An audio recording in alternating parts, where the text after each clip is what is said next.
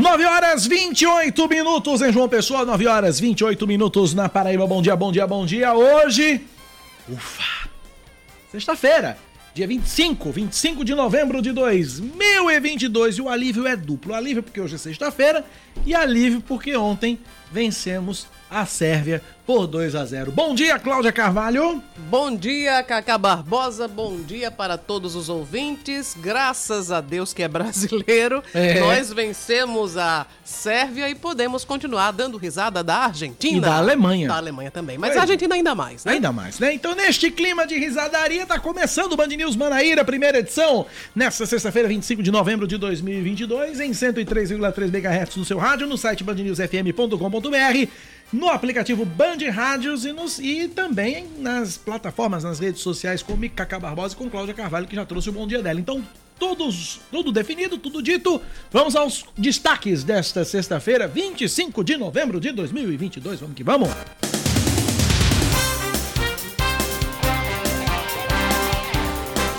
A Polícia Federal deflagra nesta manhã a Operação Grão de Areia, a ação que cumpriu três mandados de busca e apreensão nos municípios pernambucanos de Carpina e Tracunhaém, tem como alvos suspeitos de extrair areia ilegalmente da Paraíba. De acordo com a PF, donos de areeiros clandestinos extraem o minério e após o esgotamento das reservas deixam a área completamente degradada. Na Paraíba, os investigados realizavam a extração em Pedras de Fogo, município da Zona da Mata, que fica na divisa com Itambé, em Pernambuco. O governador João Azevedo decreta situação de emergência em 150 municípios paraibanos atingidos pela estiagem. O decreto foi publicado hoje no Diário Oficial do Estado e tem validade por 180 dias. De acordo com o documento, a estiagem tem provocado prejuízos importantes e significativos às atividades produtivas da Paraíba, exigindo a ação do poder público estadual. Com o decreto, o governo do estado pode abrir crédito extraordinário, convocar voluntários, além de dispensar licitações de contratos de bens e serviços necessários às atividades de resposta ao desastre. Mais um destaque para você nesta manhã de sexta-feira aqui na Band News FM. A Polícia Civil prende na tarde de ontem em Campina Grande uma mulher suspeita de tentar matar a própria mãe. O crime aconteceu em dezembro de 2016 no estacionamento de um supermercado em Cabedelo, na Grande João Pessoa, e, estava fora, e, a, e, e a suspeita estava foragida desde então. De acordo com a Polícia Civil, a suspeita, à época com 18 anos de idade, havia, teria espancado a mãe junto com o então companheiro que continua foragido. Juan Ferreira de Oliveira, que é conhecido como Juan Macário e acusado de atropelar e matar o motoboy Kelton Marques, confessa que tomou remédio psicotrópico e ingeriu bebida alcoólica antes de dirigir em alta velocidade. A afirmação foi dada durante o depoimento que ele prestou ontem em uma audiência de instrução do caso no Tribunal do Júri da capital. O atropelamento aconteceu no dia 11 de setembro do ano passado, quando Juan atingiu Kelton Marques em cheio em um cruzamento do retão de Manaíra. O suspeito passou mais de 10 meses foragido e chegou a ser colocado na lista de procurados da Segurança Pública da Paraíba. Ele se entregou em julho deste ano e permanece preso desde então. Está preso, participou da audiência de maneira remota. Exatamente, porque ele está preso lá em Catorado Rocha. O Progressistas e o Republicanos negam apoio à, ação do PL que contesta as urnas eletrônicas. De Brasília, Márcio Rocha. O Republicanos, partido que participou da coligação que apoiou a reeleição do presidente Jair Bolsonaro, vai recorrer da decisão do Tribunal Superior Eleitoral que bloqueou o acesso da legenda ao fundo partidário. O presidente do TSE, o ministro Alexandre de Moraes, bloqueou as contas do partido até que a multa de 22 milhões de reais aplicada à coligação pelo bem do Brasil seja paga. A punição foi dada depois que o PL, o partido de Bolsonaro, questionou o resultado do segundo turno das eleições. Para o especialista em direito eleitoral Cristiano Vilela, a punição de Alexandre de Moraes vale para todos os partidos da coligação, incluindo o PP e o Republicanos. Nesse processo, no, no recurso a esse bloqueio, realmente não há que se falar em qualquer medida que possa isentar republicanos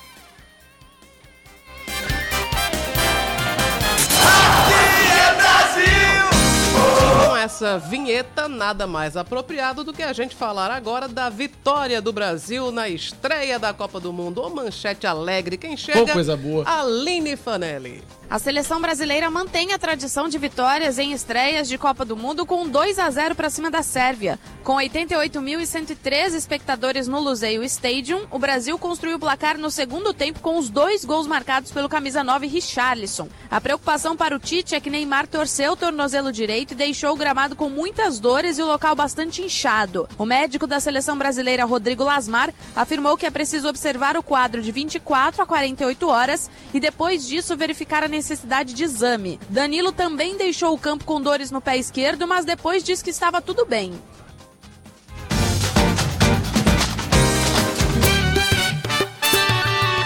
Band News. Tempo. A sexta-feira em João Pessoa deve ser de sol entre nuvens pela manhã, pancadas de chuva à tarde e tempo aberto à noite. Mínima de 24 graus, a máxima é de 31. Agora na capital paraibana, termômetros marcam 29 graus. Em Campina Grande, a previsão também é de sol entre nuvens pela manhã, mas tem pancadas de chuva à tarde e também à noite. Mínima de 20, a máxima pode chegar aos 30 graus e na Rainha da Borborema, nesse momento, a temperatura é de 26 graus. 9h34 na Paraíba, você ouvinte, interage com a gente pelo nosso WhatsApp no 99 9911-9207, 9911-9207 é o WhatsApp da Band News FM. Cláudia Carvalho, o que é que tem no seu Clau lendário para esta sexta-feira linda e encantadora, como diria o Wendel Rodrigues, 25 de novembro de 2022, hein? Eu começo dizendo viva, viva, viva, viva porque viva, viva. também é uma sexta-feira depois da vitória do Brasil contra a Sérvia na estreia da Copa do Mundo do Catar. E hoje também é para quem gosta de tirar o escorpião do bolso, dia de compras. Hoje é Black Friday, Cacá Barbosa. É, olha aí. Para todo mundo, a aproveitar promoções, mas fiquem espertos e espertas para não cair na Black Fraud e não comprar tudo pelo dobro da metade, viu, pessoal? Tem que saber quanto é que custa e o que é que vocês querem comprar e saber se realmente está barato, está mais barato e principalmente se está dentro do orçamento, né? Porque às vezes está barato, mas você não tem dinheiro. E aí, como é que se faz? Né? Então, muito cuidado com a Black Friday. Essa história só se vive uma vez, eu trabalho tanto para ter direito. Pois é. Mas lembre que o boleto é. Chega como um super-herói, ele sempre vence. O boleto é implacável. Além disso, hoje é dia da Baiana de Acarajé, Cacá Barbosa. Como é o negócio? Hoje é dia da Baiana do Acarajé. Dia da Baiana do Acarajé? Exatamente. Vamos comer um acarajé então hoje em homenagem à Nesse Baiana. Nesse calor aqui, maravilha, hein? Hoje também é dia da madrinha, hoje é dia do doador voluntário de sangue, nós vamos falar sobre isso durante o programa. E é dia internacional para a eliminação da violência contra as mulheres. Uma data importantíssima porque, infelizmente, eu falo isso toda semana, quase todo dia que a gente tem manchete de violência contra a mulher, de feminicídio, de agressão contra crianças adolescentes contra mulheres adultas e realmente esse é um problema que ele precisa ser combatido todos os dias. Então hoje é Dia Internacional para a eliminação da violência contra as mulheres. Muito bem, num dia como hoje, Cláudia Carvalho, em 1975, a redação tornava-se obrigatória no vestibular. Olha só, no ano que eu nasci. Pois é. Uh, também numa data como hoje, em 1970, a Câmara dos Deputados autorizava a cremação dos cadáveres dos que manifestassem expressamente essa vontade. E, essas são, e em 1954, depois de uma reunião do Diretório Nacional, o Partido Social Democrata, que não é o atual PSD, né? Uhum. mas era PSD na época, lançava a candidatura de Juscelino Kubitschek para a presidência da República. São 9 horas 37 minutos, 9 e 37. Tem um ouvinte já botando gosto ruim aqui no negócio da gente, Cláudia Carvalho. Por quê? Ouvinte final do telefone gosto 0856. ruim no quê, pelo amor de Deus? Homem, pelo amor de Deus, homem, deixa a gente sonhar um pouquinho. Ele diz aqui, a seleção brasileira sempre começa avassaladora, mas perde como sempre, déjà vu. Deixa a gente sonhar um pouquinho, homem. Vai que dá sonhar, certo, né? Sonhar não custa não nada. Não custa nada, não e custa em nada. tese, o jogo contra a Sérvia não era o mais difícil da, da chave, Seria né? o mais difícil, então, né? Teoricamente, então vamos, sim. vamos acreditar que vai dar certo, porque se a gente Pois não é. acreditar, fica mais difícil ainda. Exatamente. Cacá, hoje também é aniversário de duas celebridades brasileiras. Thaís Araújo, atriz, completa hoje 44 anos, e a jornalista apresentadora do Masterchef, Ana Paula Padrão. Ela faz incríveis 57 anos, com carinha de 32. Impressionante. 9h37 na Paraíba. A gente começa esse jornal repercutindo, Cláudia Carvalho, o caso do motoboy Kelton Marques, que foi assassinado no cruzamento do retão de Manaíra no dia 11 de setembro do ano passado.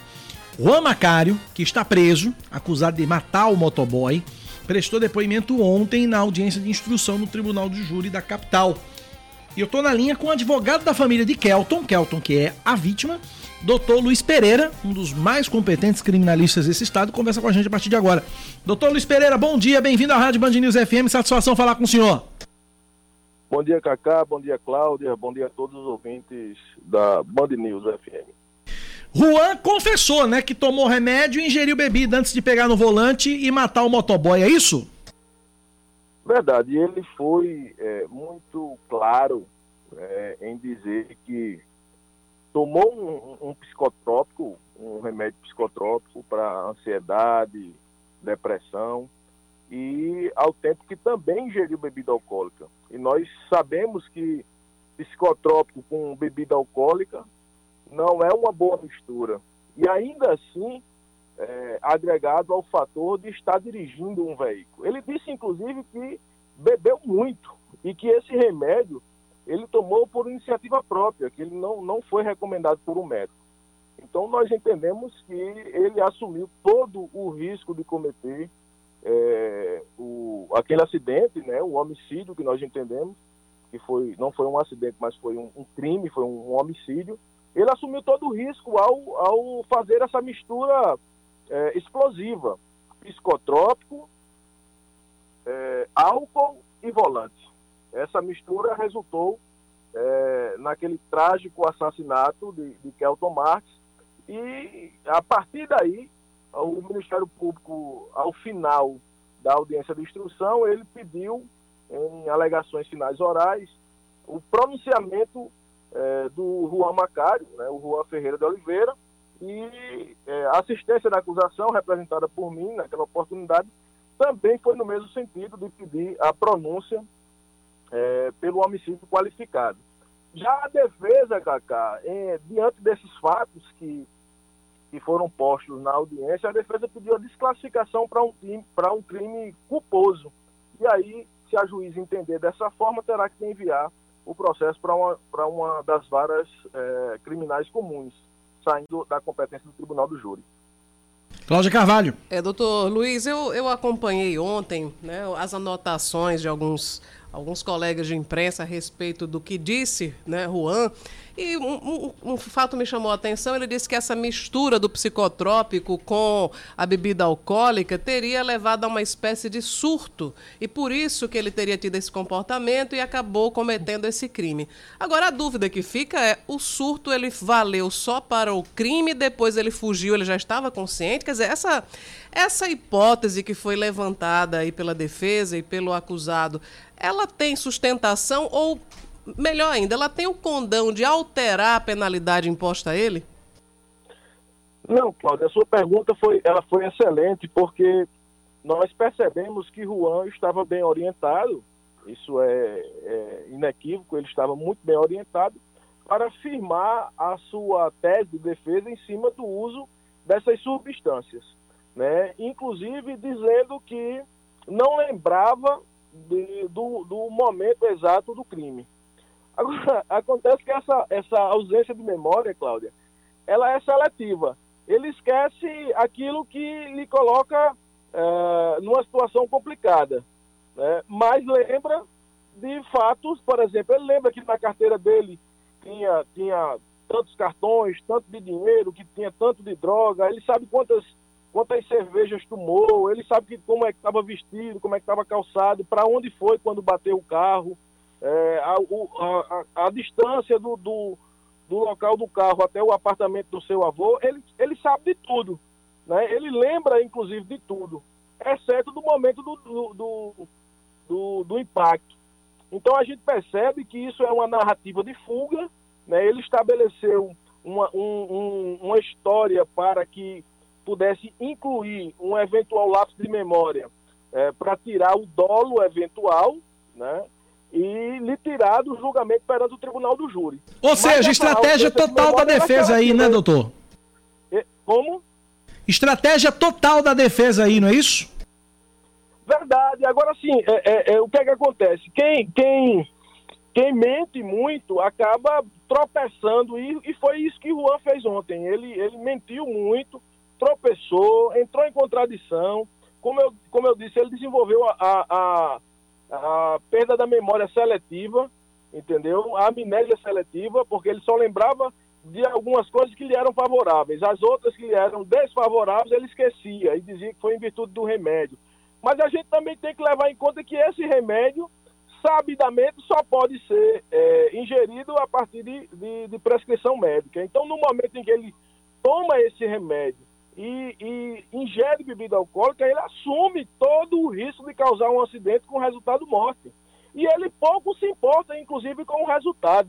E lhe digo mais, Cacá, lhe digo mais. É, essa história de psicotrópico, de bebida, de amnésia, isso não vai apagar, por exemplo, a postagem que ele fez no Twitter é, uma semana antes, dizendo que, é, não me lembro propriamente como eram as palavras, mas em linhas gerais ele dizia que era para ser permitido atropelar motoqueiros. Então, assim, será que nesse momento ele também estava sob efeito de psicotrópico e de álcool? Né? Então, mostra um perfil é, de descaso pela vida humana. Né? Ele não tem nenhum tipo de empatia, fugiu do local, se apresentou quando e onde bem quis. Então, ele tripudiou da justiça, fez pouco caso com a vida, entendeu? E deve sim é, ser julgado perante o tribunal do júri. Ou seja, riu da cara de todo mundo e usou a velha máxima, a velha conversa de que. Porque agora é moda, né? Ou você disse que teve um surto, ou você disse que estava sob efeito de remédio, né? Agora a coisa mais fácil do mundo é você colocar a culpa em, em, em questões mentais ou psicológicas. Cláudia Carvalho. Eu queria só comentar uma coisa. Para provar que ele teria feito uso do psicotrópico, ele alega que estava em tratamento para depressão e ansiedade, ele precisaria ter estado presente para passar por um exame toxicológico, né? Mas ele passou 10 meses foragido e nem isso é possível se comprovar. Então teríamos que acreditar acreditar na palavra de Juan, que é, enfim, eu acho que é uma tese que, que é frágil. Que, que pelo relato do doutor Luiz Pereira, mente mais, mente, mente numa, mentiu numa audiência mais do que macaco pula no ano, né, doutor? Ele, ele, ele, ele mentiu muito, sabe? E eu, eu, eu vou aí por, por, onde, por onde Cláudia é, abriu o caminho. É, essa, essa ansiedade, depressão, ela deveria ser atestado por um médico em momento pretérito né, perdão, um momento antecedente aos fatos. Mas ele joga tudo isso como se fosse, é, numa, num, vou usar um, um, um, uma palavra literal, assim, numa mesa de bar, joga tudo como se fosse numa mesa de bar onde ele estava, né, sem nenhuma responsabilidade, fazendo, inclusive, de novo, pouco caso da, da, da, da justiça, porque fugiu, poderia ter fugido e ter dito, olha, falado com o pai, com a mãe, com o advogado, ter dito assim, olha, eu, eu ingerir bebida alcoólica, isso eu não nego, mas eu, eu, eu tinha feito uso de um remédio, vamos fazer um exame aqui, como o Cláudio está dizendo, né? E aí ele colhia sangue numa clínica em qualquer local, colhia sangue, fazia o, o, o, o teste para provar que que estava sob o efeito de psicotrópico e ficava provado ali, na verdade, ficava configurado de que ele não estava é, de posse das suas sanidades mentais ou não, ele não estava se determinando por si, melhor dizendo. Então, como ele não poderia se determinar por si, entendo eu que neste caso poderia haver um crime culposo. Né? Mas ele não conseguiu provar nada disso. É, a acusação conseguiu provar que ele havia bebido, que primeiro que era ele que estava dirigindo, que ele havia bebido, havia de maneira é, livre, consciente deliberada acelerado o carro, ultrapassado vários semáforos vermelhos, colidiu com, com, com Kelton Marx e fugiu do local. Nós conseguimos provar tudo isso a alegação que ele, que ele traz, ele não consegue provar. E o código estabelece que é, aquele que alega, cabe o ônus da prova.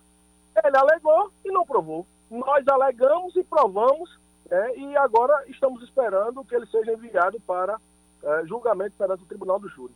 Esse, ca esse caso tem muitos detalhes que são muito interessantes. Um deles é o fato de a câmera que flagrou, que filmou todo o trajeto de, do, do, do Juan Macário estava dentro do carro do próprio Juan Macário. Ele, na ânsia de fugir da cena do crime, deixou o equipamento lá e a irmã de Kelton, quando chegou à cena que encontrou, e é esse é o, acho que é uma peça-chave para esse, esse processo. Mas eu queria, na verdade, agora. É porque quem está em surto não se preocupa em ligar uma câmera para gravar, né? Ele já estava gravando. Como se ele. Não sei se ele queria registrar as aventuras na. Não sei o que é. danado ele estava fazendo, mas ele próprio gravou. E aí, na, no momento momento da fuga, esse material ficou lá entre os destroços do carro. Mas a minha pergunta, doutor Luiz, é sobre os próximos passos. O senhor disse que espera pela pronúncia do, do, do, do Juan Macário. Isso quer dizer o quê? Que é, é, preciso que o juiz entenda que ele teve intenção de matar, ele pode ir a júri popular. Como, como é que se processa a partir de agora esse caso?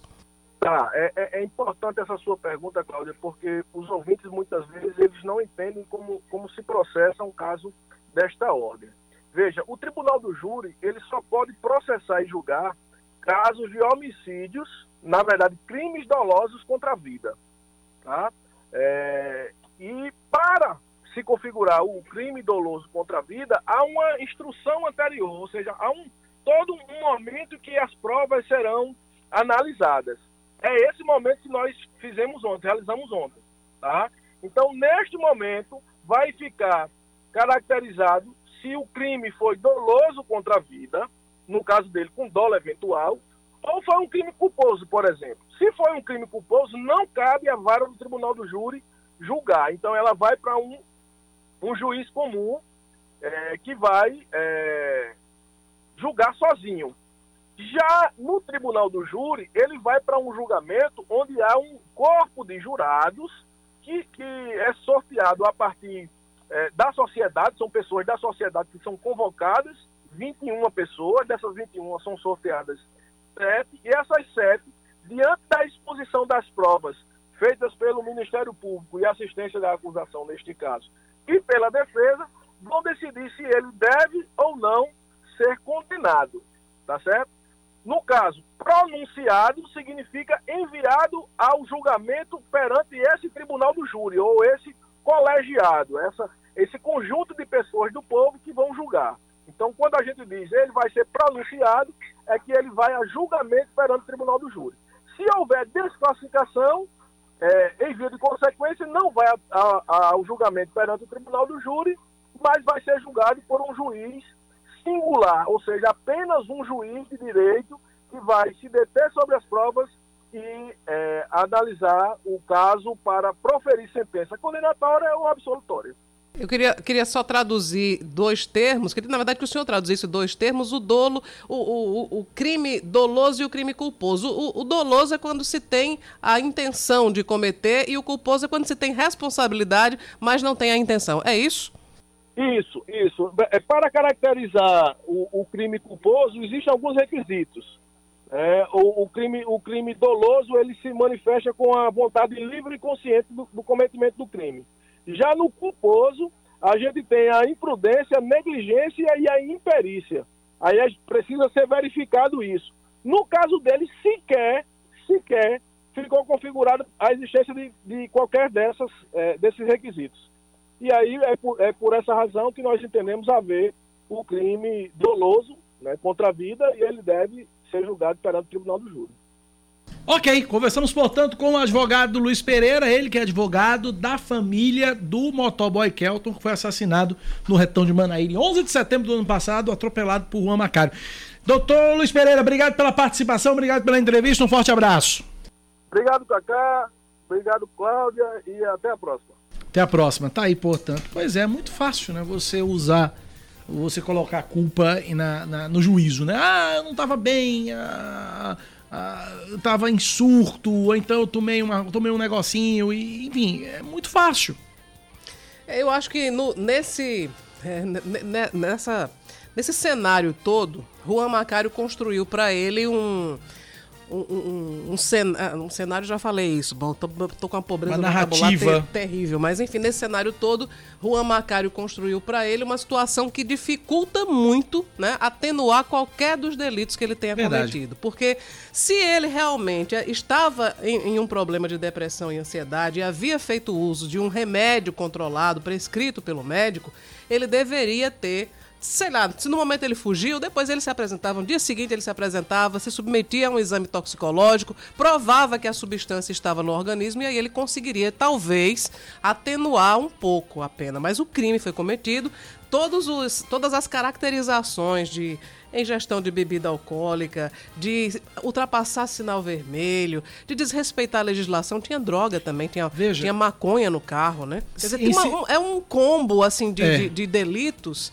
que, que hoje fica muito difícil para qualquer pessoa dar um voto de confiança a Kelton Marques, porque ele passou 10 meses Juan Macário. fora. é, é, exato, Juan, Juan Macário, desculpa, troquei aqui pelo nome da vítima.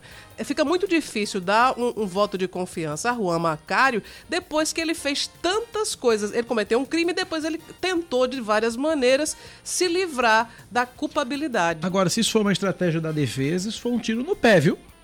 Se isso for estratégia da defesa, foi um tiro no pé. O famoso ditado cabe perfeitamente nessa história. A emenda saiu pior que o soneto. Se isso for estratégia da defesa, meu amigo, sei não, viu? Eu acho, acho que foi uma estratégia extremamente equivocada. Acompanhemos, pois. São nove da manhã, mais 53 minutos, nove e 53. A gente segue com o nosso noticiário local aqui na Rádio Band News. Vamos falar da Romaria da Penha. É, Romaria da Penha que acontece sábado e já tem esquema de trânsito e transporte preparado pela CEMOB, já, que começa já amanhã pela manhã.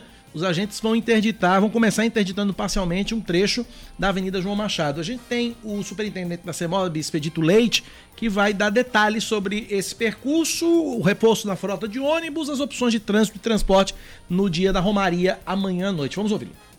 Nós vamos proceder a alguns bloqueios e algumas intervenções no decorrer de todo o percurso, que são de 14 quilômetros saindo da Igreja de Lourdes até o Santuário Nossa Senhora da Penha, passando pela Pedro II, pela principal dos bancários, ali também em frente à Universidade Federal da Paraíba, seguindo pela Ilha do Souto Maior até chegar ao santuário. Importante também destacar a operação de transporte. Nós preparamos aí uns dois locais ali próximo ao santuário, tanto em direção à Estação Ciência quanto em direção ao Centro de Convenções, uns 120 ônibus, para que a partir das 13h30, na hora da dispersão, a população possa pegar o transporte público, se dirigir tanto ao TIV como também a todos os bairros. Importante também destacar que teremos uma área ali totalmente voltada para táxi, para que a população tenha tanto a opção de usar o transporte público com os ônibus que estarão lá à disposição, como também é o táxi. Então, dizer às pessoas que evitem consumir bebida alcoólica se for dirigir, para que a gente possa ter uma, uma, uma romaria tranquila. Forte abraço e uma boa sexta-feira a todos. Tá, e portanto, o esquema de trânsito preparado já começa amanhã pela manhã, a Romaria amanhã à noite, se estende até o domingo pela manhã e tem ônibus de volta, tem, vai ter táxi, vai ter um esquema bacana de transporte para quem voltar da Praia da Penha ao término da Romaria. E ainda sobre a Romaria da Penha, católicos de João Pessoa e de outros, católicos da Paraíba inteira participam amanhã dessa tradicional Romaria. E a repórter da TV Band Manaíra, Silvia de Oliveira, vai contar um pouco pra gente sobre a história dessa tão importante procissão aqui na capital. Uma fé que nasceu no meio do mar, por volta de 1760, quando um grupo de navegadores portugueses se viu à deriva no litoral paraibano. Naquele momento, em meio a muita apreensão, os navegadores pediram a intercessão de Nossa Senhora e fizeram uma promessa. Caso sobrevivessem, iriam construir uma capela em homenagem à santa, promessa que foi cumprida em 1763. A capelinha se mantém no alto, de onde se pode ver a bela paisagem da praia, que ganhou o nome da Santa. Antes era chamada Praia do Aratu. Com o tempo, o espaço ficou pequeno para tanta gente que visitava o lugar. 259 anos depois, o santuário comporta uma nova igreja, a Capela das Velas e uma estrutura adequada para receber gente de todo lugar. Nivaldo mora na Penha há mais de 50 anos e acompanha as melhorias e a movimentação em torno da Santa. Muita gente, viu? muita gente. Quando chegou aqui, a procissãozinha dali da Santinha para cá, a igreja estava cheia. Quer dizer, é, é só uma- um mostruário da procissão. Ou seja, esse ano vai ser multidão mesmo, mais do que os outros anos, eu imagino. Eu imagino que sim. A escadaria da Penha, por enquanto vazia, vai receber de volta a multidão esperada depois de dois anos sem romaria, por causa da pandemia. A expectativa é grande entre os comerciantes locais. A procura já está já tá grande? Como é que você está? Ah, vendendo bastante. Toda hora chega gente, toda hora comprando. Até do interior vem gente comprar aqui, tu acredita? Quantos É. anos você está aqui? 30 anos. É.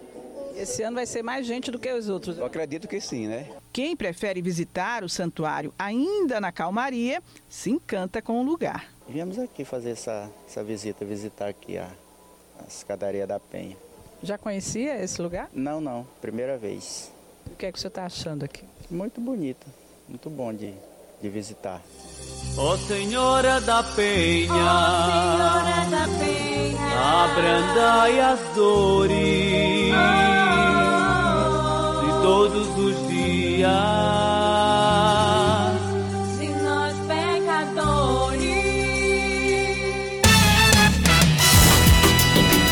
Bem, 9 da manhã, 58 minutos. Antes de irmos para o intervalo, uma data que passou absolutamente batido pelo nosso Clau lendário, Cláudia Carvalho, que é o aniversário da nossa colega, amiga, companheira de trabalho.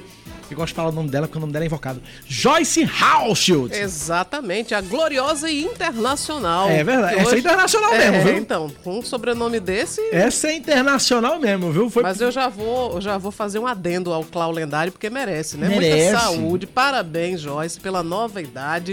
Joyce chegou faz pouco tempo aqui ao Sistema Opinião, a Rádio Band News, mas tem dado uma grande contribuição para toda a equipe, inclusive não apenas no conteúdo, né, jornalístico É, e tal, que ela é, é um ais do jornalismo, É mas também no conteúdo decorazi, decorazístico. Deco- Ela- decoracional, artístico pronto, e, e- e, e- e- e holístico. insta- holístico e instagramável. Exatamente, ela que faz aqui as É. ambientações. Por exemplo, a gente fez aqui a decoração na, na época do Halloween, foi ela. Isso. Trouxe bruxas, trouxe aranhas, trouxe teias de aranha, trouxe. o que Você imaginar aqui, trouxe.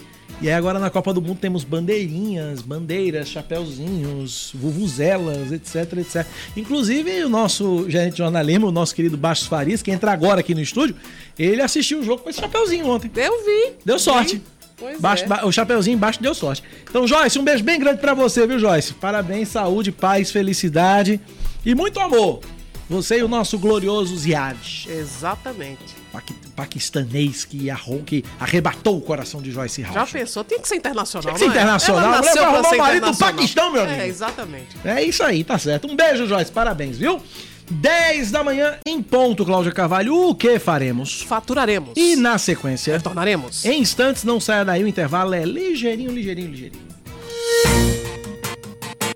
Band News FM. Em um segundo, tudo pode mudar. Band News FM. Em um segundo, tudo pode mudar. Você está ouvindo Band News Manaíra, primeira edição.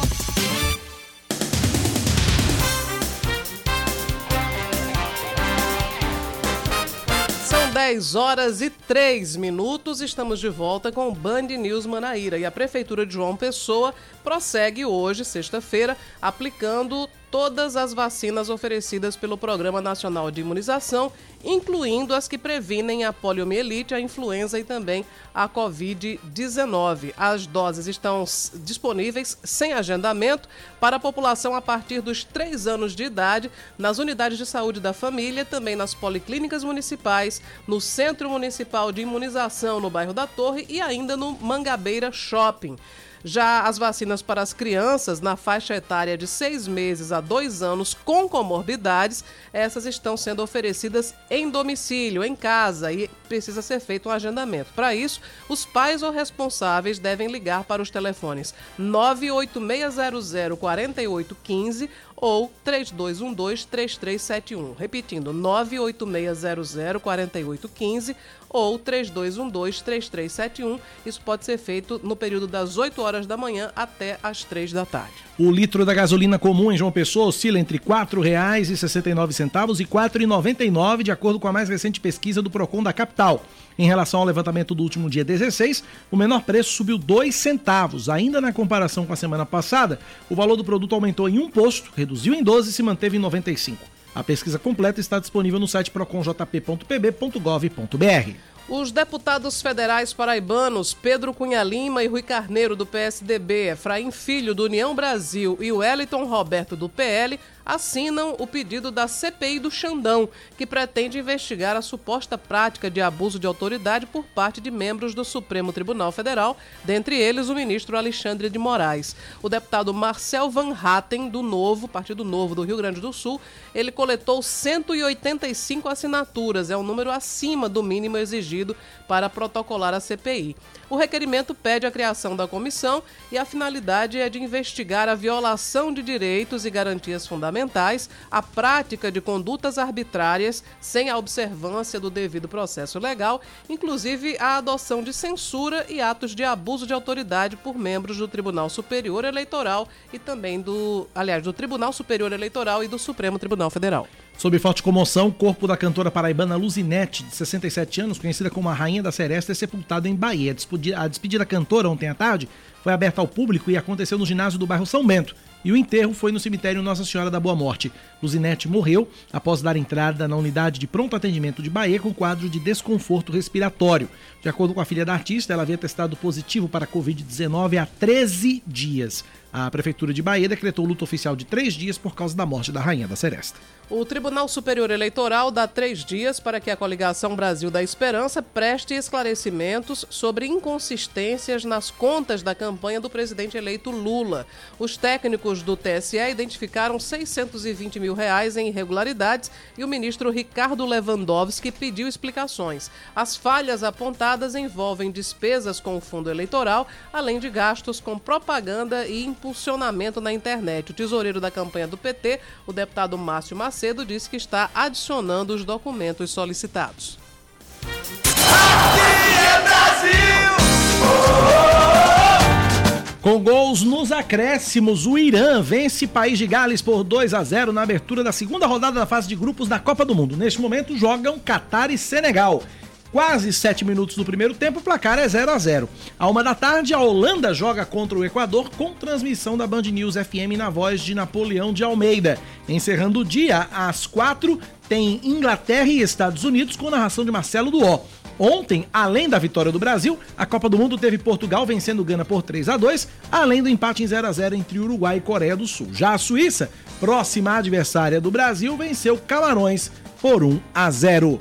10 da manhã, 7 minutos na Paraíba, 10 e 7. Você ouvinte participa da nossa, da nossa programação, manda sua mensagem no nosso WhatsApp 9911-9207. 9911-9207. Paulo do Castelo Branco, bom dia. Quando Joyce estava em outra frequência, fiz um verso no aniversário dela, mas infelizmente não estou inspirado. Então, parabéns e saúde. tá certo, vale. Esse Paulo vale é uma figura. Os parabéns. Vale os parabéns. Só a intenção já vale, viu? Rosilene Nova Mangabeira mandando uma foto aqui, mandando um vídeo, na verdade, sobre a situação da linha I008. Tá uma beleza, um conforto total. Um conforto total, né? Todo mundo sentado, todo mundo confortavelmente sentado, espaço para todo mundo se acomodar no ônibus, uma beleza, uma lindeza, nem pa... tudo contrário, viu, gente? Ônibus lotado, gente se, ap se apertando, etc, etc, etc, etc. Aquele cenário que a gente vê no transporte coletivo de João Pessoa já de muito tempo. 10 horas mais 8 minutos agora na Paraíba.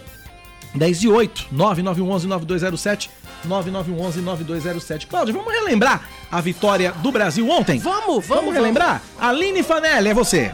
A vitória da seleção brasileira por 2 a 0 sobre a Sérvia na estreia da Copa do Mundo tem um candidato artilheiro da competição. Richarlison foi o autor dos dois gols no segundo tempo, depois de uma primeira etapa bastante difícil para o Brasil. Ofensivamente, raras vezes os sérvios deram trabalho para o goleiro Alisson, mas defensivamente o time segurou bastante o ímpeto da equipe de Tite, que não conseguia impor o ritmo de jogo e encontrava uma barreira bastante fechada do outro lado. Tanto é que o Richarlison mal pegou na bola nos primeiros 46 minutos. Já no segundo tempo, com ajustes do treinador, o Brasil melhorou e soube explorar os espaços e fragilidades do adversário. No contexto geral, a vitória convincente, sim, mas com diferentes jogos dentro do próprio jogo. O ritmo quando se joga na, no mundo árabe, nós, nós conhecemos, eu e o Kleber conhecemos isso. E nós vivenciamos aqui. A aceleração, ela começa muito grande e vai caindo, caindo, caindo. Quem não tiver virtudes físicas e técnicas de mobilidade. Richarlison nunca escondeu a paixão que tem pela seleção brasileira e por representar o país jogando futebol. Antes da estreia, ele já havia dito que queria fazer muitos gols com a camisa 9, que passou em branco em 2014 com Gabriel Jesus,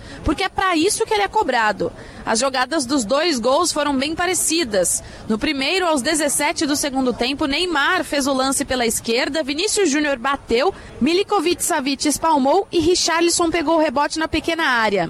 O segundo, aos 28, foi uma pintura. Vinícius Júnior cruzou de três dedos também da esquerda para o camisa 9, que dominou a bola jogando para o alto e mandando um voleio para o fundo da rede. Richarlison falou da emoção de marcar logo na estreia em Copa. Durante a semana, eu falei que, era difícil furar o bloqueio deles. Eu estou acostumado a jogar com esse tipo jogo lá na Inglaterra, onde as equipes jogam um pouco fechada. Então, a oportunidade que, que eu tivesse, eu sabia que eu ia ter, ter que guardar. Então, graças a Deus, veio, veio duas e eu pude estar focado e finalizar bem.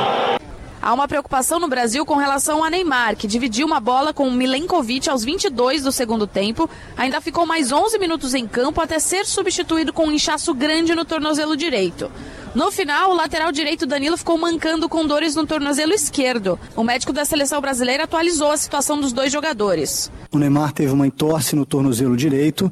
No lance visto na TV fica bem claro, foi um trauma direto. Ele apresentou um pouco de, de edema, de inchaço no tornozelo. Já iniciamos o tratamento imediatamente, ainda no banco. E nós precisamos de aguardar 24, 48 horas para ter uma, uma ideia mais clara sobre a situação do jogador. O Danilo teve uma entorse no tornozelo esquerdo, uma entorse mais leve, incomodou bastante no final do jogo, mas ele já apresentou uma pequena melhora, já iniciou também o tratamento e como o Neymar também permanecerá em acompanhamento mais próximo. O Brasil voltará aos treinos hoje às 11 da manhã no horário de Brasília.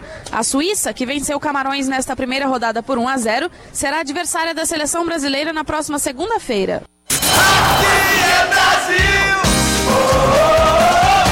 Bom, mas agora o que tá acontecendo é que tá rolando Catar e Senegal, com direito a musiquinha aqui no estúdio. Sené, Sené, Sené, Sené, Senegal. Sené, Sené, Sené. do tempo. Sené, Senegal, diz povão, Senegal, região. Diz povão. Será que Fernanda Martinelli lembra dessa música? Será que ela é desse tempo? Será que ela é desse tempo? Eu acho que não, acho que em Sapé não tocava essas coisas não. Bom dia, Fernanda! Oi, Cacá, bom dia a você, Cláudia, a todos os ouvintes. Lembro sim, eu sou da época dessa música, assim, é impossível assistir o jogo com o Senegal e não lembrar dessa musiquinha. Agora eu tenho que dizer uma coisa pra você, viu, Cacá? Ah, diga. Você é um excelente cantor, já tem uma segunda opção de profissão, caso deixe Misericórdia, já pode, já pode puxar o trio na Bahia. Eu sou desentuado, pelo amor de Deus, não invento não. Gente, É, veio como é o que é? trio, o trio gente. Trio, gente, trio, é, va- vale um negócio. É Vamos falar aí. sério desse negócio desse programa? Vamos falar sério? O texto da PEC de transição tá previsto para ser entregue semana que vem, é isso? Pelo menos essa é a expectativa, Cacá, em relação a essa entrega que era para ter acontecido no início dessa semana, foi transferida para quarta-feira, depois foi transferida para hoje, sexta-feira, mas por causa de uma falta de consenso em relação aos principais pontos do texto, só deve ser entregue na segunda-feira que vem. E quais são esses pontos? Dois estão sendo centro dos debates entre os parlamentares e a equipe de transição do governo.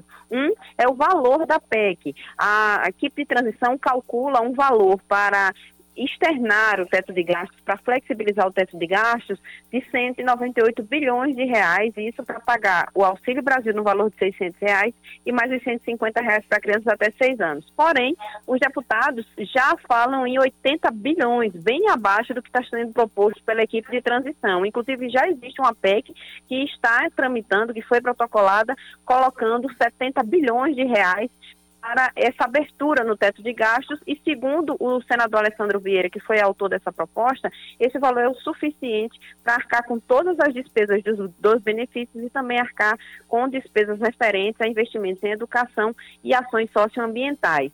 Esse é um dos pontos que está sendo debatido. O segundo ponto é o tempo de vigência da proposta. De acordo com a proposta original, seria por tempo indeterminado, por causa de uma reunião com o presidente do Senado, Rodrigo Pacheco. O vice-presidente Geraldo Alckmin colocou um prazo de até quatro anos, mas os deputados e senadores querem que esse prazo de vigência seja de até um ano. E a partir de 2024 o governo apresente outras alternativas de fonte para financiar o Bolsa Família e também o benefício para as crianças.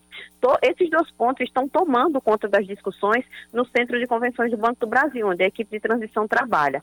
Para finalizar e alinhar esses debates, hoje deve acontecer uma reunião entre o presidente eleito, Luiz Inácio Lula da Silva, e a presidente do PT, Gleisi Hoffmann, com integrantes da equipe de transição em São Paulo. Ele viria essa semana para Brasília, mas por causa do procedimento que ele fez no final de semana passado e o repouso recomendado pelos médicos, ele acabou ficando em São Paulo, mas hoje ele deve se reunir com o presidente, a presidente do PT, justamente para alinhar esses pontos e fechar a proposta para a entrega na próxima segunda-feira. Um outro ponto que também está sendo debatido entre os parlamentares é a questão da candidatura à reeleição de Arthur Lira, porque Arthur Lira está propondo reunir o máximo de partidos possível para que com isso a proposta passe pelo, pela Câmara dos Deputados, mas para isso ele quer o apoio dos partidos. União Brasil ontem anunciou que vai apoiar a candidatura à reeleição de Arthur Lira e já começa a conversar justamente para alinhar os detalhes para análise e aprovação da proposta relacionada à PEC da transição. Então, na próxima segunda-feira está prevista a entrega. O protocolo vai acontecer inicialmente no Senado, onde Rodrigo Pacheco, que também é candidato à reeleição, já disse que fará de tudo para destravar a votação do texto, sendo aprovada no Senado, segue para a Câmara e Arthur Lira já começou as principais articulações para análise desse projeto. Os dois presidentes só veio um problema, a questão do tempo. Quanto mais tarde essa PEC for entregue, menos tempo fica para análise. São necessárias 20 sessões, porque é uma proposta de emenda constitucional, precisa da análise em dois turnos. Então, agora os parlamentares e a equipe de transição correm contra o tempo para ajustar os detalhes finais e o que se espera é que, se for entregue na segunda, a tramitação já comece na próxima terça-feira. Eu volto com vocês. Valeu, Fernanda. Obrigado pelas informações direto de Brasília. E é do tempo dela, musiquinha, viu? 10 horas mais 16 minutos, 10 e 16, 15 minutos do primeiro tempo. Catar 0, Senegal também 0. Inclusive o Catar, o jogador catariano, ou Catari, ou catarino, enfim, o jogador do Catar. Catarinense, não, é Não, Santa Catarina Catarina, é Santa. Catarina, pelo amor de Deus. Pelo amor de Deus, Leandro Oliveira. Rapaz, é um negócio, né, rapaz? Como é que pode? Como é que um cara desse passou um vestibular pra jornalismo? É isso que eu me pergunto até hoje. Mas enfim, o que eu tô querendo dizer é o seguinte: aqui o jogador do Catar tentou fazer um gol igual o Richarlison fez ontem, o gol Aí de chamaram voleio. o SAMU, né? Aí chamaram o Samu, a bola foi lá. Mandaram a bola lá pra pro Cairo, no Egito. Tão longe. Negócio, a bola foi longe, viu? 10 horas mais 17 minutos na Paraíba, 10 e 17. 9911-9207 é o nosso WhatsApp, o WhatsApp da Band News FM, 9911-9207. 10 horas mais 17 minutos. Vamos para o intervalo então, Leandro Oliveira? A gente vai para o intervalo e na volta temos outras notícias, outras informações para você aqui na Band News FM. Intervalo é rapidinho, a gente volta já. Band News FM. Em um segundo, tudo pode mudar. 10 horas mais 23 minutos. Aumenta para 84 o número de casos suspeitos da varíola dos macacos na Paraíba. De acordo com a Secretaria Estadual de Saúde, são 76 casos confirmados, 3 classificados como prováveis e 392 descartados. Nenhum paciente com diagnóstico de monkeypox foi hospitalizado. Tô aprendendo, Cláudia Carvalho, a pronúncia. Monkeypox, muito bem. O governador da Paraíba, João Azevedo, assina o protocolo de intenções com uma empresa da Dinamarca de energia eólica que desenvolve projeto para instalação de parques eólicos nos municípios de Araruna, Cacimba de Dentro, Riachão, Cuité e também Damião. O empreendimento denominado Projeto Fragata vai gerar um investimento inicial de um bilhão de reais e a criação de 600 empregos diretos e indiretos durante o período de construção. Os parques eólicos vão ter potência instalada de 252 megawatts de energia gerada a partir dos ventos para o mercado nacional, capaz de abastecer mais de 125 mil famílias. Mais um destaque para você: o Tribunal de Contas do Estado nega o pedido feito pela auditoria do órgão para suspender a execução do Natal Iluminado em Campina Grande, orçado em 7 milhões e 700 mil reais. A auditoria havia apontado falhas no processo licitatório, ausência de projeto executivo, despesas sem disponibilidade orçamentária e cronograma vencido. No entanto, ao analisarem o caso, os conselheiros optaram por manter o projeto e fazer o acompanhamento. Em nota, a Secretaria Municipal de Desenvolvimento Econômico informou que recebe com naturalidade as diligências do TCE e de qualquer outro órgão de controle externo. Um homem de 29 anos é preso com cerca de 50 cápsulas de cocaína dentro do estômago no aeroporto Castro Pinto, aqui na Grande João Pessoa. De acordo com a Polícia Federal, responsável pela prisão, o suspeito ainda tinha mais de 500 gramas da droga em uma mochila. Cada cápsula transportada pelo suspeito media aproximadamente 5 centímetros de comprimento e 2 de largura. O homem foi levado para o Hospital de Emergência e Trauma de João Pessoa para receber atendimento médico e está sob custódia da polícia. A unidade hospitalar não deu detalhes do estado de saúde dele. A Polícia Federal também não informou se ele tentava embarcar ou se já havia desembarcado. O homem deve responder pelo crime de tráfico de drogas. Agora, é impressionante, né, Cacá? Ele engoliu, isso é uma prática que é relativamente comum, Comum. entre as pessoas que são chamadas mulas, são É. aquelas pessoas que são contratadas para transportar drogas, então elas engolem essas cápsulas e depois, obviamente, elas precisam colocar para fora. Imagina de onde é que vem, para quem usa drogas, de onde é que vem a droga que o sujeito é. vai Consumir. consumir. É onde botar para dentro de si, já vem de dentro da pessoa. É, exatamente. E vem com aquele. Bom, enfim. Vem com tudo. Vem com tudo. Sem consenso, a apresentação da PEC do Bolsa Família fica para a semana que vem, como nós já trouxemos aqui com Fernanda Martinelli o destaque. O relator do Orçamento da União 2023, o senador Marcelo Castro, disse que vai apresentar o texto definitivo de proposta de emenda da Constituição até terça-feira. O projeto que viabilizaria o pagamento do Bolsa Família de 600 reais, mais 150 reais por criança de 6 anos, enfrenta resistência no Congresso. O PT insiste em deixar o programa social fora do teto de gastos com validade de 4 anos, enquanto a base bolsonarista prevê apenas um ano. Destaque da Copa do Mundo, olha a trilha. O Brasil volta a jogar segunda-feira, a uma hora da tarde, contra a Suíça. Ontem a seleção estreou na Copa do Mundo com vitória de 2 a 0 sobre a Sérvia. Quem traz mais destaque pra gente é a Aline Fanelli. Autor de dois gols da seleção brasileira na vitória por 2 a 0 sobre a Sérvia, o atacante Richarlison diz que estava esperando pela oportunidade de marcar. O segundo tento, que foi um golaço de voleio, já havia sido marcado em um treinamento, como lembrou o jogador. Faz no treino, faz no jogo. Então hoje tive a oportunidade de virar um vôlei ali, não sei, e acertar um belo chute. Então eu espero continuar assim, focado. É, tenho dois gols e vou buscar mais, quero mais. Com meus companheiros, só tenho a agradecer a eles que no intervalo eu falei que eu só precisava de uma bola para me finalizar e essa bola chegou. E ainda 27 minutos do primeiro tempo, Catar 0, Sené, Sené, Senegal também 0, Copa do Mundo 2022. Sene, Sene, Sene, Senegal. É, já mudei o nome do país já. 10 horas 27 minutos, 10 e 27. A gente segue com o nosso Band News Manaíra, primeira edição. Começa amanhã a segunda. Aliás, começa hoje a segunda edição do Festival Nacional do Coro do Bode em Cabaceiras, no Cariri Paraibano. Cabaceiras é referência nacional na produção de artesanato a partir do couro de bode. Nós ouvimos aí o prefeito de Cabaceiras falando sobre esse, esse evento e a gente acompanha agora aqui na Band News FM. Eu estou aqui com o prefeito de Cabaceiras, Tiago Castro. Conta pra gente a expectativa para essa segunda edição. Sim, nós estamos preparando a cidade, o distrito, o nosso município, para poder receber os turistas que vão a Cabaceiras durante esse final de semana, sexta, sábado e domingo.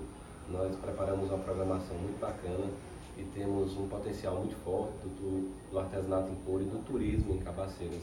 Então a gente quer, durante esses três dias, mostrar um pouco dos nossos potenciais.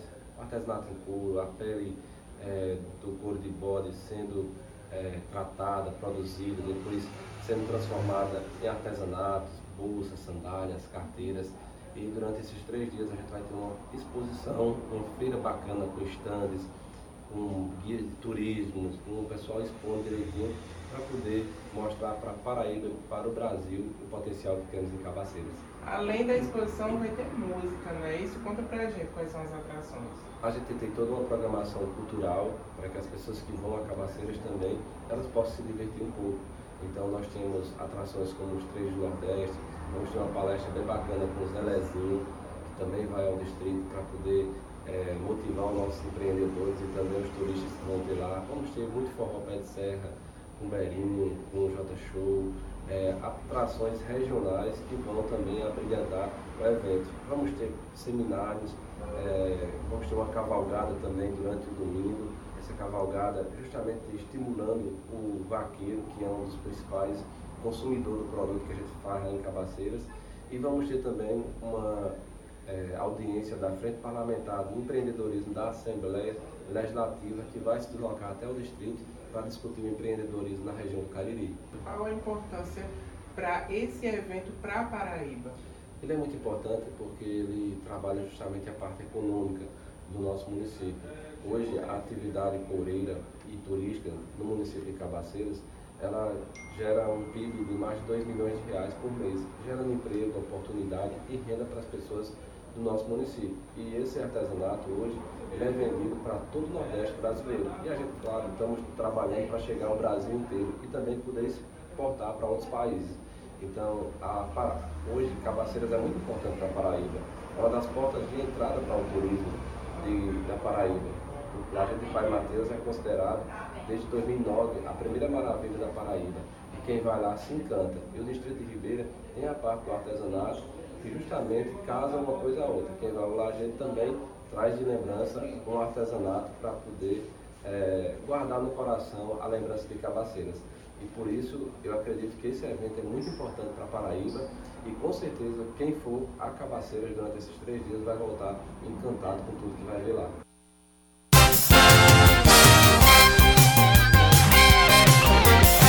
Lembrando que o festival acontece hoje, amanhã e domingo, dias 25, 26 e 27 de novembro. 10 horas 31 minutos, 10 e 31. Hoje é Dia Nacional do Doador de Sangue. Tem uma ação muito bacana que está rolando no Hemocentro. É, essa ação começou anteontem e vai até o dia 28, ou seja, vai até segunda-feira e visa destacar a importância de doar sangue, sobretudo nesse período em que a queda houve uma queda aí de até 50% no número de doações em algumas regiões do Brasil por causa da pandemia. Uhum. Eu estou na linha com Shirlene Dantas Gadelha, ela é diretora do Hemocentro da Paraíba. Bom dia, Shirlene, bem-vinda mais uma vez à Band News. É, bom dia, Cacá, bom dia, Cláudio, bom dia a todos os ouvintes da Band News. Então, é um prazer estar sempre falando com vocês e agradecer sempre esse espaço que nos é cedido. Ô Shirlene, me fale dessa, dessa, dessa ação que está rolando aí no Hemocentro, incentivando as pessoas mais uma vez a doar sangue.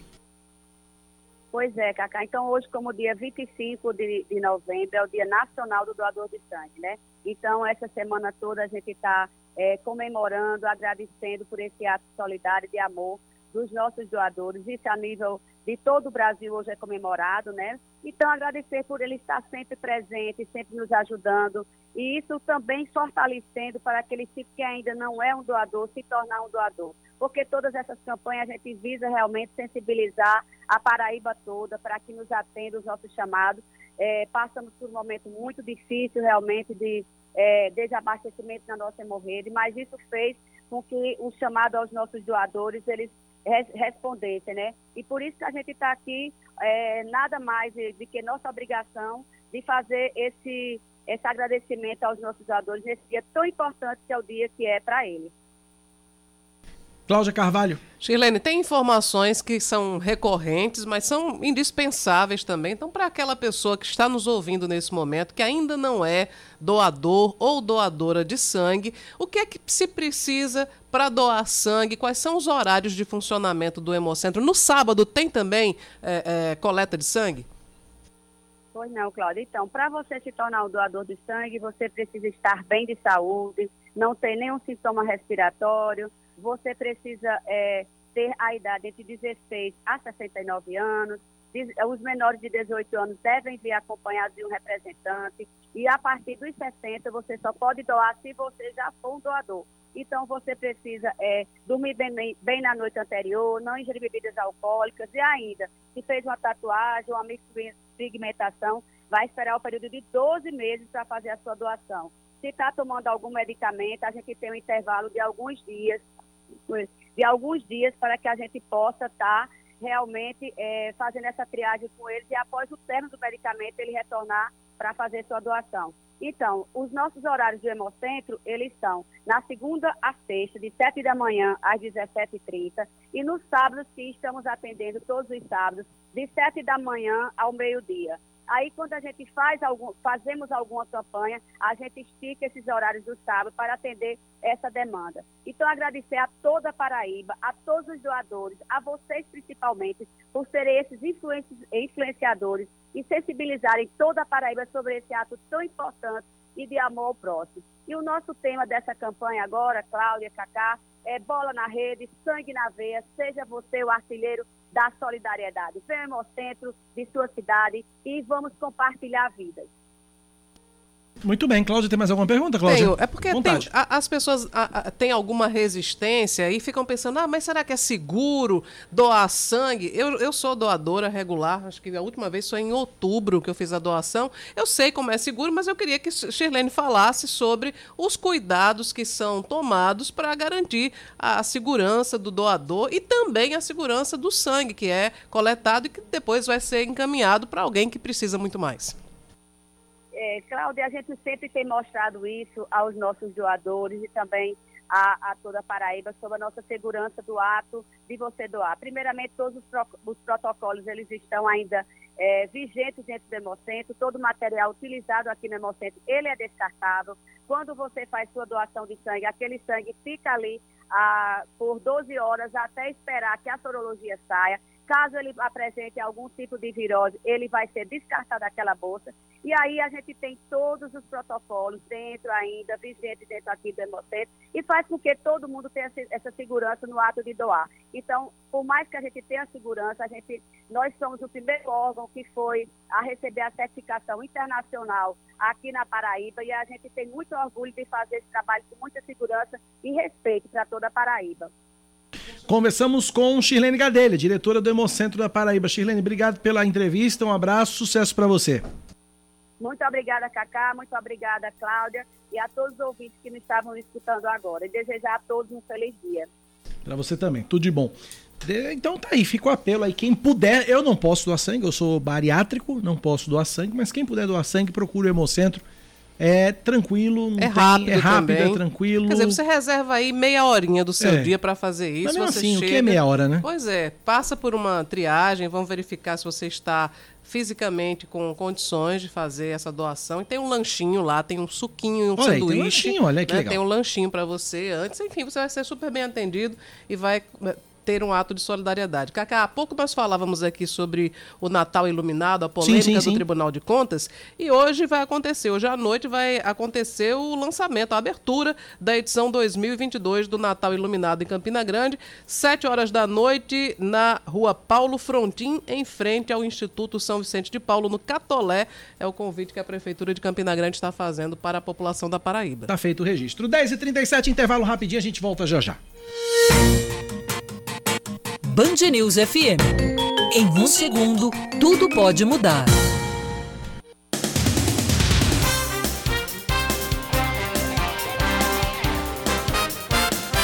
10h40, antes que Cláudia traga os destaques, Sené, Sené, Senegal abriu o placar. Olha aí, você precisa cantar agora para comemorar. Não, vai. não, não. Os cantores estão aqui, eles não cantam Sené, Sené, Senegal, mas tá feito o registro. Sene... 40 minutos do primeiro tempo, Catar, os donos da casa, 0, Senegal 1. Mais destaques, Cláudia Carvalho. Kaká está se poupando para o carnaval, porque ele É, vai tipo isso. um trio. O trio, gente. Do Sené, Sené, Sené, Senegal. Bom, vamos lá. A Paraíba registra entre quarta-feira e ontem 1.517 novos casos de Covid-19 e nenhuma morte. Agora o estado totaliza 663.830 diagnósticos e 10.427 mortes desde o início da pandemia. A taxa de ocupação de leitos de UTI adulto, pediátrico e obstétrico em todo o estado é de 40%. 70%. De acordo com o Centro Estadual de Regulação Hospitalar, 15 pacientes foram internados entre quarta-feira e ontem e 123 estão em unidade de referência. Aumenta para 84 o número de casos suspeitos de varíola dos macacos na Paraíba. De acordo com a Secretaria Estadual de Saúde, são 76 casos confirmados, 3 classificados como prováveis e 392 descartados. Nenhum paciente com diagnóstico de monkeypox foi, foi hospitalizado. Acho que eu já trouxe essa informação no bloco Também passado. acho, mas né? enfim, já repetiu. Vamos Então, lá. repetir, vamos lá. A Energisa oferece 60 vagas para jovem aprendiz em João Pessoa. As oportunidades são destinadas a jovens de 18 a 21 anos que tenham concluído o ensino médio. Para concorrer às vagas é preciso preencher a ficha de inscrição. Ela está disponível no site energisa.com.br até o dia 4 de dezembro.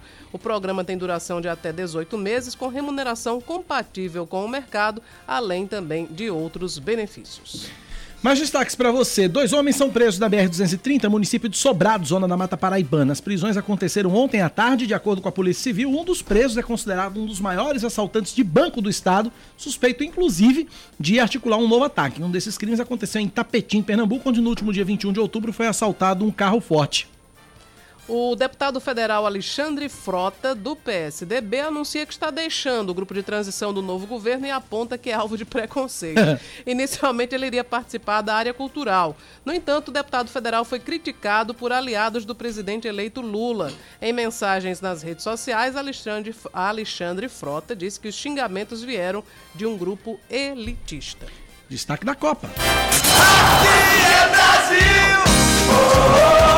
Neymar e o lateral Danilo passaram por exames hoje em Doha e já voltaram para o hotel que abriga a seleção brasileira. Ambos os jogadores deixaram o campo ontem contra a Sérvia após sofrerem entorses. Os atletas estão sob os cuidados do Departamento de Fisioterapia do Brasil, de acordo com a assessoria de, da Confederação Brasileira de Futebol.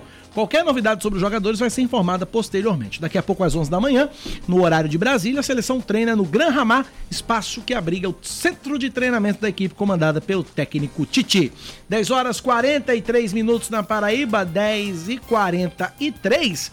A gente tem aqui uma dupla sertaneja pra gente fazer a nossa sexta-feira, né? Dar uma desopilada depois de uma semana aí de muita notícia, de muita informação, algumas notícias boas, outras não tão boas, mas enfim, a gente vai dar uma desopilada com uma dupla que nasceu em Goiás, nasceu no sentido de nascer mesmo, de ter dado à luz, mas a dupla formou-se aqui em João Pessoa, iniciando esse projeto musical. Jorge e Gabriel. Quem é o Jorge? Quem é o Gabriel? Bom dia.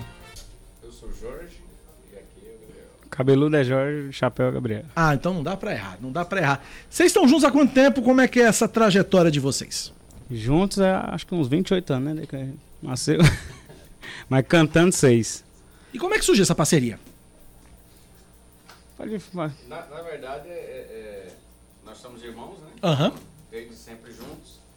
E a nossa voz sempre combinou muito, então o pessoal sempre elogiou Hum. muito a nossa voz junto. Timbre. É, daí é, é, comecei trabalhando solo, na verdade, carreira solo, na verdade. Gabriel sempre foi mais é, envolvido na igreja. E aí, há uns seis anos atrás, resolvemos começar a dupla e por um acaso estávamos vindo para uma pessoa. Entendi.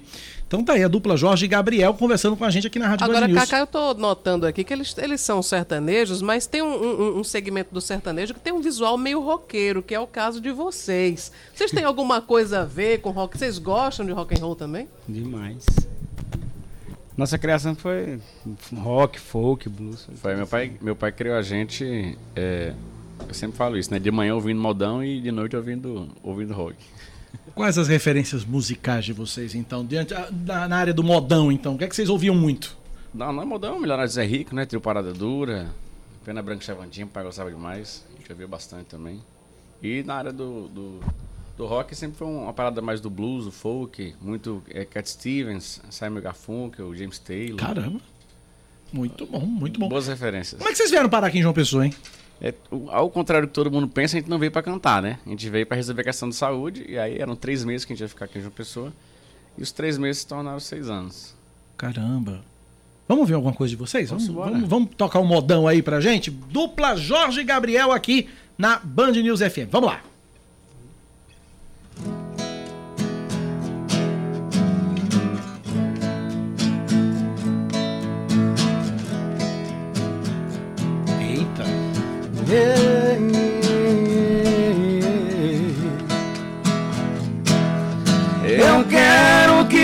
Risque meu nome da sua agenda. Clássico aí, viu?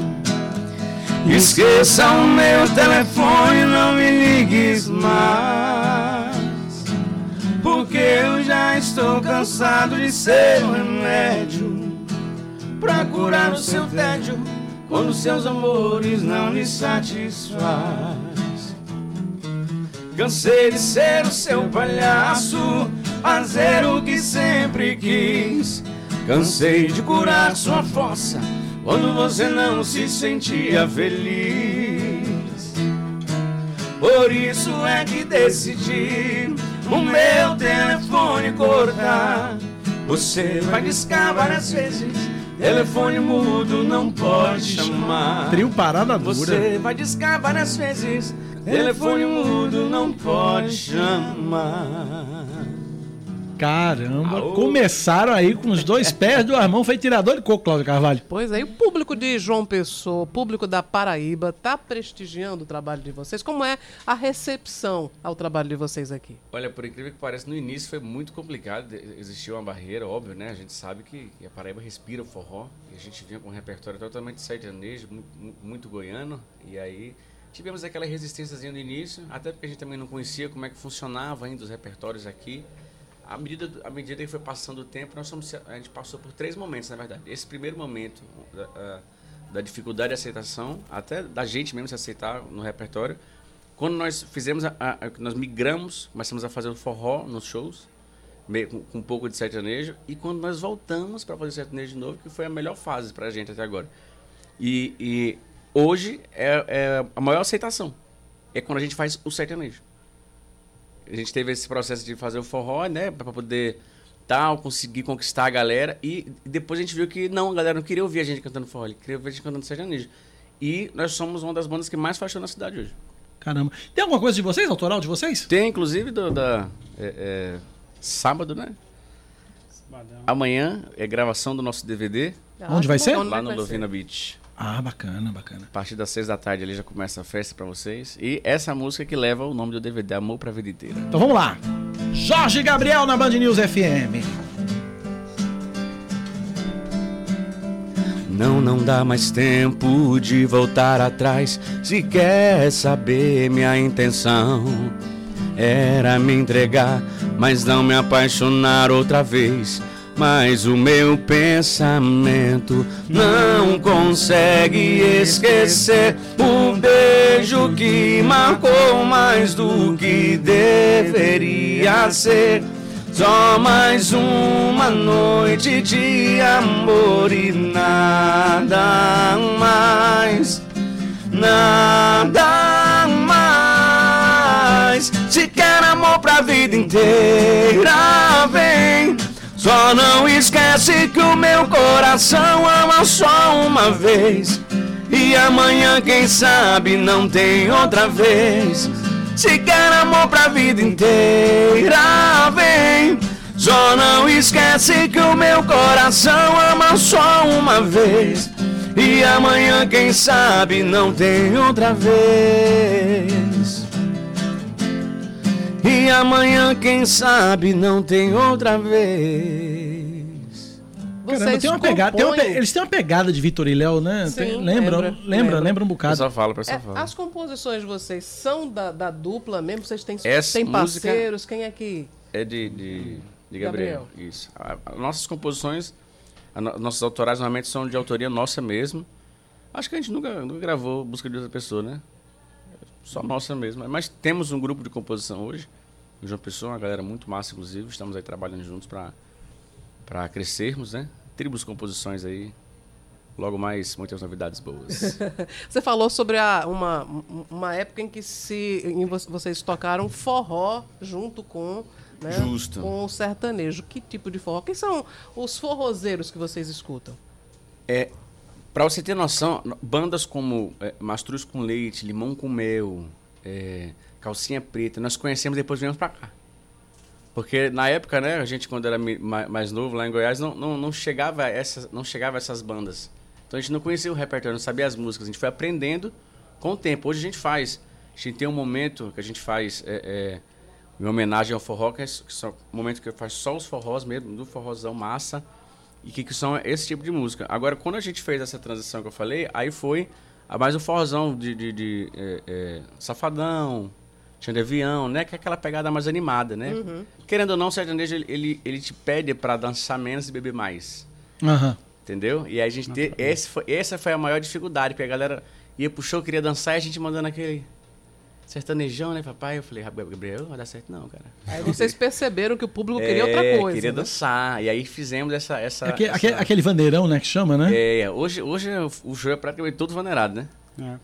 Aí, o- outra vibe, outra vibe. É, é muito diferente, assim. é muito Vamos colocar um diferente. pouquinho dessa vibe aqui na entrevista? Vamos embora. Vamos lá, vamos ouvir aí. Jorge Gabriel, Band News FM, vamos lá. Tá seguindo sua vida, né? Já tem até outra pessoa. Aparentemente você tá de boa. Mas essa pessoa aí mandou parar de me seguir. Essa pessoa aí mandou você me bloquear. Será que isso tudo é medo de você me procurar? É que eu ainda sou aquele assunto delicado. Eu acho que tu superou. Quem não te superou foi o seu namorado. É que eu ainda sou aquele assunto delicado. Eu acho que tu superou, só quem não me superou foi o seu namorado. Se ele não se garante, eu não sou o culpado.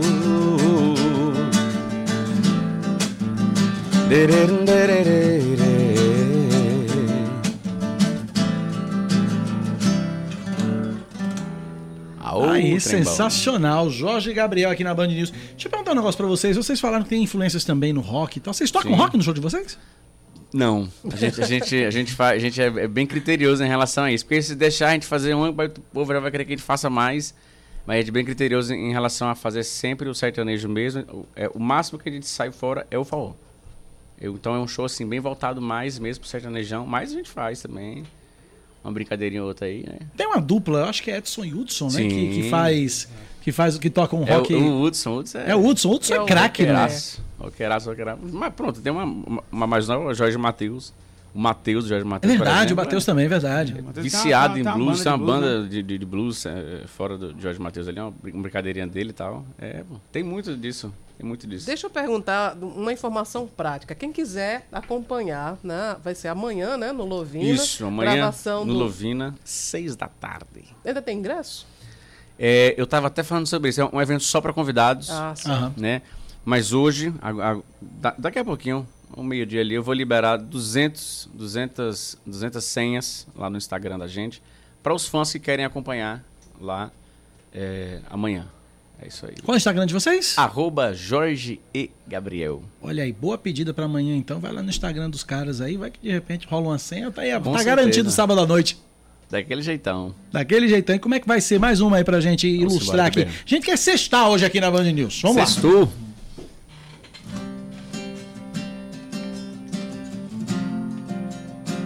Se quer um conselho, faz que ainda tá tempo. Enquanto não passar do beijo, vai conseguir sair ileso.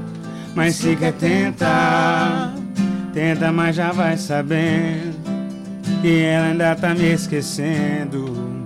E isso vai te machucar. Já pensou se ela solta meu nome na hora H? Se for fazer amor com ela, faz o basiquinho. Porque se der tapa, ela lembra de mim. Puxão de cabelo, ela lembra de mim. Se for fazer amor com ela, faz o basiquinho. Porque se der tapa, ela lembra de mim. Puxão de cabelo, ela lembra de mim. Se for fazer amor com ela.